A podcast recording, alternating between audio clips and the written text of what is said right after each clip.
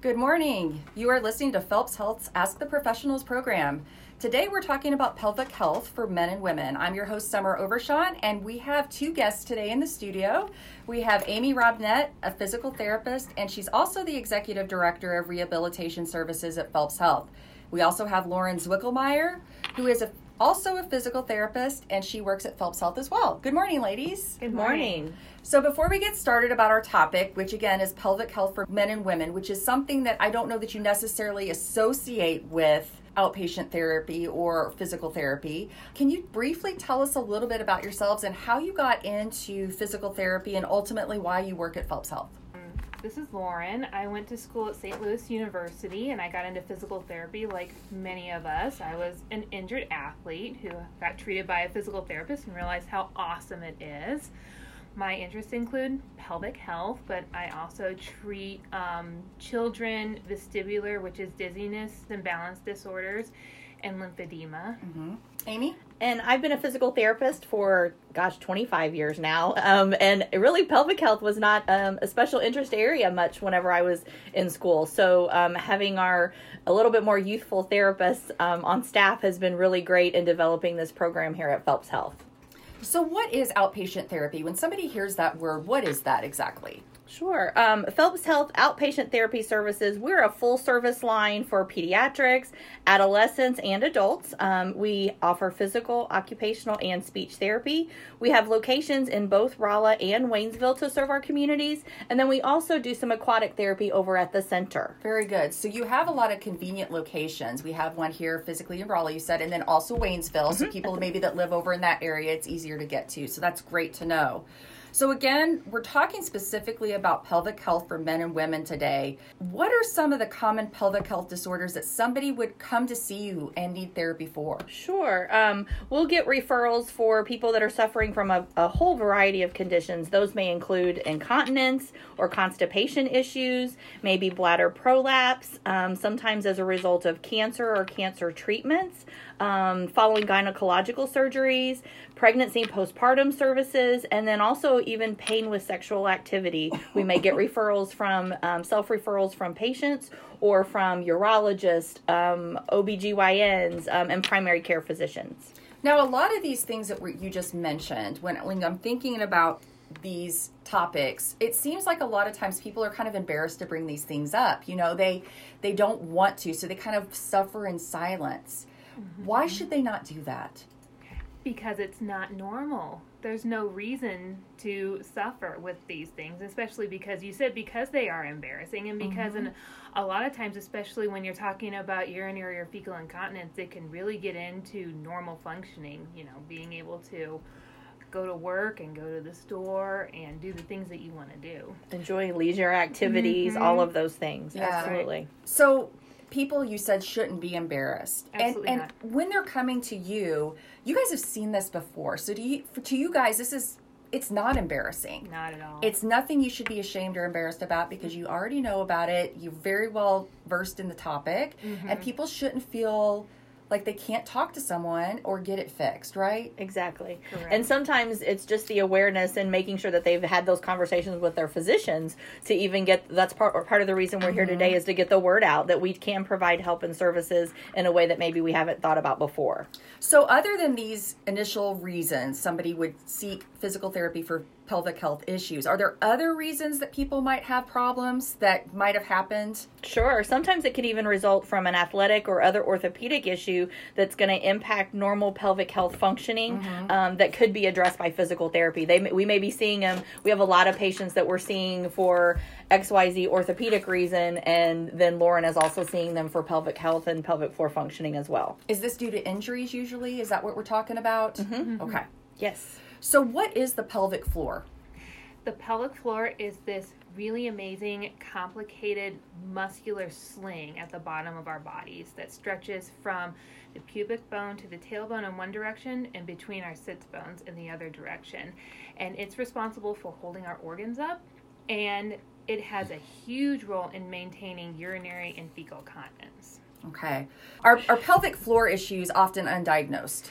I don't think they're so much undiagnosed as undertreated. Okay. I think lots of people are very good, like you said earlier, at normalizing some of these things. Right. Especially, in my opinion, urinary incontinence. I think lots of people... As I get older, as I've had children. People, yep, I sneeze, I pee when I sneeze, and that's not a big deal. No, it is not. We should not pee when we sneeze. So is pelvic physical therapy, is it effective for everyone?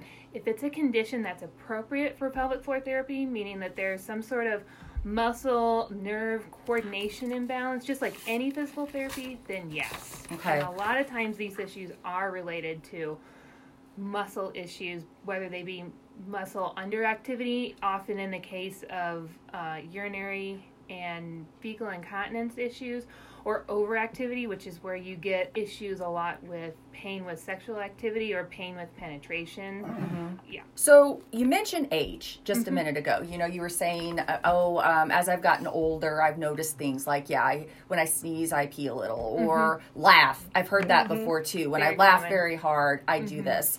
So is this common? Is this pretty much what happens as you get older? Do most people experience some sort of problem like this? I think people are kind of like classic cars. Like, we run fine as we get older. We just need a little bit more maintenance. And pelvic floor issues are the same way.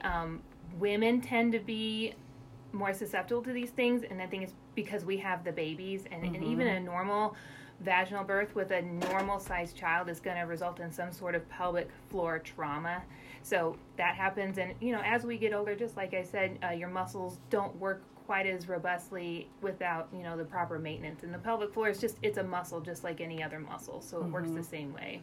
We kind of talk about how these conditions can occur with just in quote unquote normal situations. And then you also have sort of exacerbated issues with after a stroke or yes. other neurological conditions. Okay. Mm-hmm. So we didn't really touch on that, but pelvic floor therapy can help a lot with that as well.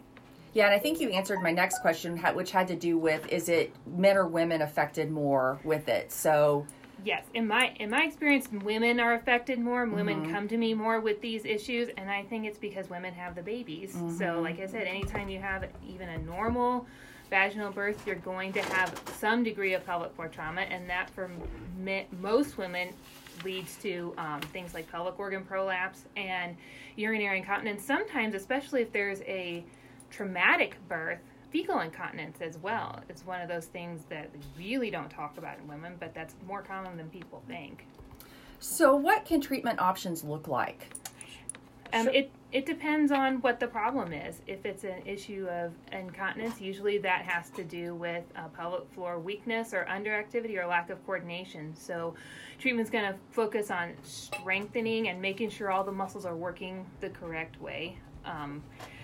If it's an issue of pain or pelvic floor overactivity, some people hold all their tension in their shoulders and some people hold it in their pelvic floor. So then I'm going to work with them a lot to teach them to consciously relax those muscles, lengthen the muscles, do some stretching. Sometimes very specific massage techniques can help with that. How long are we talking here? Does it just depend on the individual on how long these treatments, because you're talking about how to teach them to relax. I mean, some people probably could be much better at doing that than oers that yes. maybe are very highly wound yes. like I am, very high strung. I think it would take me a very long time. Mm-hmm. So do you tailor these programs to the individual? Absolutely. And that's part of the big value of going to physical therapy for anything that we mentioned, but pelvic floor as well, is I and my colleagues give people what they need. Mm-hmm. I have found a lot of times when you're talking incontinence, and I keep bringing that because it's a really, really common one. It sure is. Usually you're looking at 6 weeks for me. Mm-hmm. I have found most people for about 6 weeks is what they need to reach their goals. But like I said, it's tailored. Some people need more and some people need much less. I had a guy who was happy after 4 visits. Right. Mm-hmm. So it just depends on their lifestyle too, right? Or what their goals are. Mm-hmm. And you're willing to work with them on whatever they need to do to reach their goals. Their goals are my goals. Yeah. And we're really blessed with both the staff and our facilities, both in Rollin, Waynesville, that if a patient needs to benefit from 30 minutes of therapy, maybe sometimes that's our kiddo. videos. They need 30 minutes of therapy because that's all that their attention span can hold sometimes. But some of our patients, a lot of them need 45 minutes, and a lot of them even need an hour or an hour plus. And so we're really thankful that we can provide that, and we've got the staff available to do whatever they need. When you were talking about some of these conditions, I want to back up just a minute. You were talking about prolapse and different things like that that can occur. Mm-hmm. Do these things tend to happen all at once, or is it more of a gradual progression until someone's like, oh no, what's going on? A little bit of both. Okay. When you're talking about postpartum, a lot of the urinary and sometimes fecal incontinence issues happen very suddenly, which was unfortunately my experience postpartum. But a lot of times, especially when you're talking about people as they get into middle-aged and above, they've had these things going on for a long time, and then it just gets to the point where they start to notice, like with prolapse, heaviness in the vaginal area, or increased incontinence, or things like that. Mm-hmm. So you mentioned just now you had a personal experience. Oh, yes. So is that why you're so passionate about this? Well, it certainly helps. Mm-hmm. I'm passionate about it also, and this is how I got into pelvic floor therapy. I didn't come out of school with this love for pelvic therapy. In fact, it was one of the things that I was like, well, I'm not doing that. But there was an issue with lack of access. There weren't any pelvic floor therapists between St. Louis and Springfield. So women who and men who needed this just wasn't available, or they had to travel, which is prohibitive for most people. So that's how I got into it, and I just love it. Right. Well, Lauren, I'll be the first to admit I'd never heard of it until you did a previous show with us. Oh, really? Yeah, I never knew this was even an issue or anything that you guys would do. So I think you're doing a great job getting out here to educate the public. Also, I just want to add that I think that would go a long way for your patients, too, to know, hey, I know what this is like. I've experienced problems as well. So I think that can help patients, too, feel more comfortable talking to you, which is fantastic. I agree. So how can patients be more aware of their pelvic health to know even if they need to seek out physical therapy? Or I'm thinking of incontinence. You also may talk to a urologist about that. So where do you even know how to start having those conversations or who to go to? I think one of the big steps is knowing what's normal and what's not normal. So, for example, it is not normal, no matter who you talk to pee when you sneeze or you laugh. It's not normal to lose urine when you're running or working out or anything like that. Your urine should stay in your body until you're ready for it to come out. Mm-hmm. And it's the same thing with fecal incontinence as well. And another big abnormal is that it should not hurt with vaginal insertion or sexual intercourse. Those all should be very pain-free. So knowing that stuff is abnormal is a good place to start. Okay. And then, yes, urologists, OBGYNs are great places to start too. And also your family practitioner. Mm-hmm. You know, when you go in for your appointments, or you can make an appointment for this, just mention that you're having these problems, and that's a good place to start. And pediatricians too, for that's our kiddos. True. We've really started to see an uptick in referrals on children that maybe are having issues with prolonged bedwetting or urinary fecal constipation or incontinence issues. Yes. And so that's something too that we think, oh, they're late with the potty training. Well, maybe there's something else that's going on there, or they've continued to have issues with bedwetting. That's something that we can address as well. Right. Or I was even thinking, like, a lot of kids, they're very embarrassed about things. You know, when you're young, you're very embarrassed to go to the bathroom. And so they tend to hold it all day instead of doing that at school or whatever the case may be. So that can all cause problems too. So what are some of the other services you offer or conditions that therapists treat? Because one thing about Phelps Health rehabilitation services is it's so broad. You guys are trained in so many things. Like I said, I never even knew this even existed until I talked to you. Mm-hmm. I'm sure there's many other therapies you guys perform that people just don't know about. So can we talk a little bit about those? Absolutely. And I keep a list. We keep a list at our front desks and in my office as to who specializes in what things. We've got such expertise: amputations, people that are coming to do maybe prosthetic or orthotic gait training or walking therapy, back and neck injuries. We do specific hand therapy. That typically is with our occupational therapists. We treat patients that have had hip fractures, patients that maybe are dealing with oncology issues or have lymphedema, which is the excessive swelling in their arms and their legs, lots of neurological disorders, Parkinson's, multiple multiple sclerosis, brain or spinal cord injury rehab, lots of athletic injuries, mm-hmm. any, you know, every joint, right. every age, every joint, pain management, lots of pediatric developmental delay or maybe autism disorders, things like that. Anything post-operative, post-surgical needs, speech and swallow disorder. So we do, our speech therapists do a lot with cognition, but as well as developing speech, regaining swallow, mm-hmm. memory and cognitive issues. We do splinting. And then Lauren mentioned balance and vestibular disorders, pretty much the gamut, right. and all ages. I mean, we will have little ones that may be just a matter of a few weeks old up to 100-year-olds wow. coming in. It's fantastic to see. I bet you get to see a lot of different people. How fun is that though? You get to see a wide variety. That it does sound like a very diverse job that you would enjoy because you're always seeing different things and you're trying to help a bunch of different people. I think that's really cool. Going back to the pelvic floor again, you were mentioning some like strengthening exercises. Are these things that they can do at home? Are they encouraged to do these at home once you teach them how? Yes. For yep. optimal outcomes? Yep. Just like any other physical therapy treatment, home exercise program is a really important part of managing the condition. And I give you a very specific, specified home exercise program that is based on your impairments and your needs. And then we go back and we review it when you come back and we work on some other stuff mm-hmm. and then I modify it and tweak it. What are some of the feedback that you've received from people that have gone through programs with you about pelvic floor? Oh, they're very happy. What is it like for them? Is it like night and day? Yeah, a lot of times there's this huge sense of relief that comes from them. And there's this sense of, I wish I had done this sooner. I've been dealing with this so long. I didn't know that I could get over this.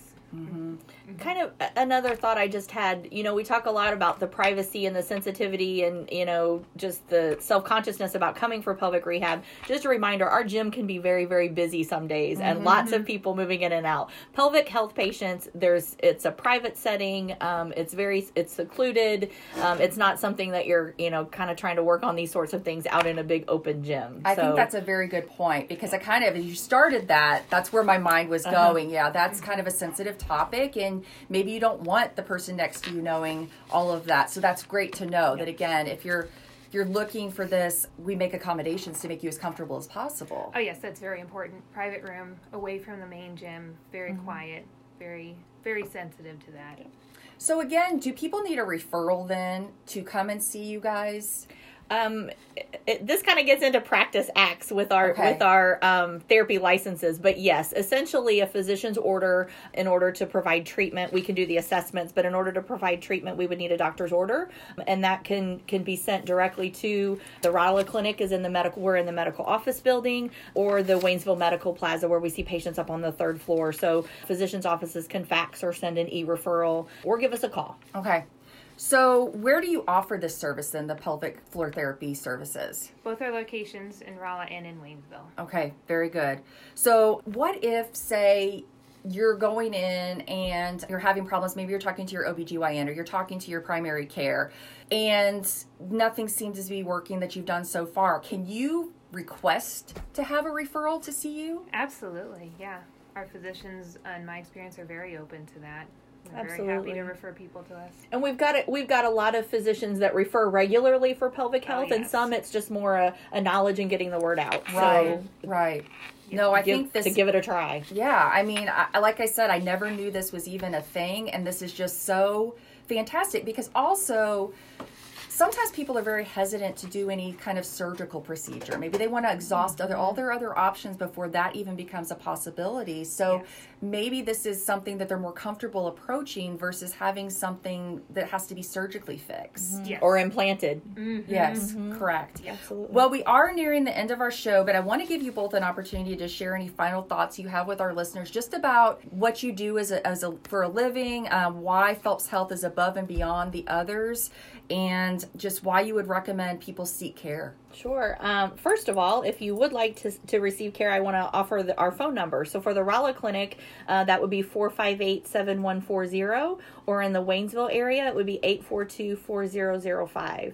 And I'm just really proud of our staff that we have, the way that we treat patients of all ages, and we strive to do such a great job.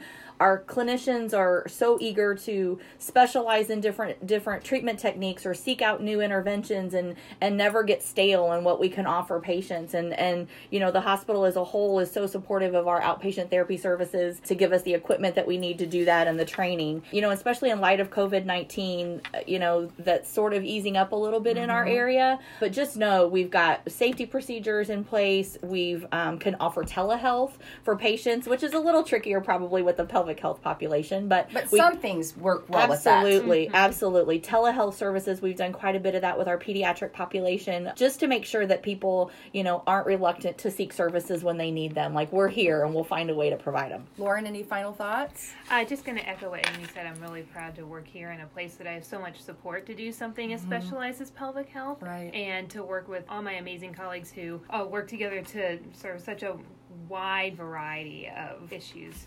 And ultimately, your goal is to get people back to a better quality of life, back to what they're able to do so they can enjoy life and get back to life, which is so cool. I think your job would be so rewarding to see that progression. Mm-hmm. So again, we've been speaking today to physical therapists Amy Robnett and Lauren Zwickelmeier about pelvic health. If you missed part of our show or would like to listen to it again, please visit phelpshealth.org. Thank you so much, ladies. Thank you. Thank you.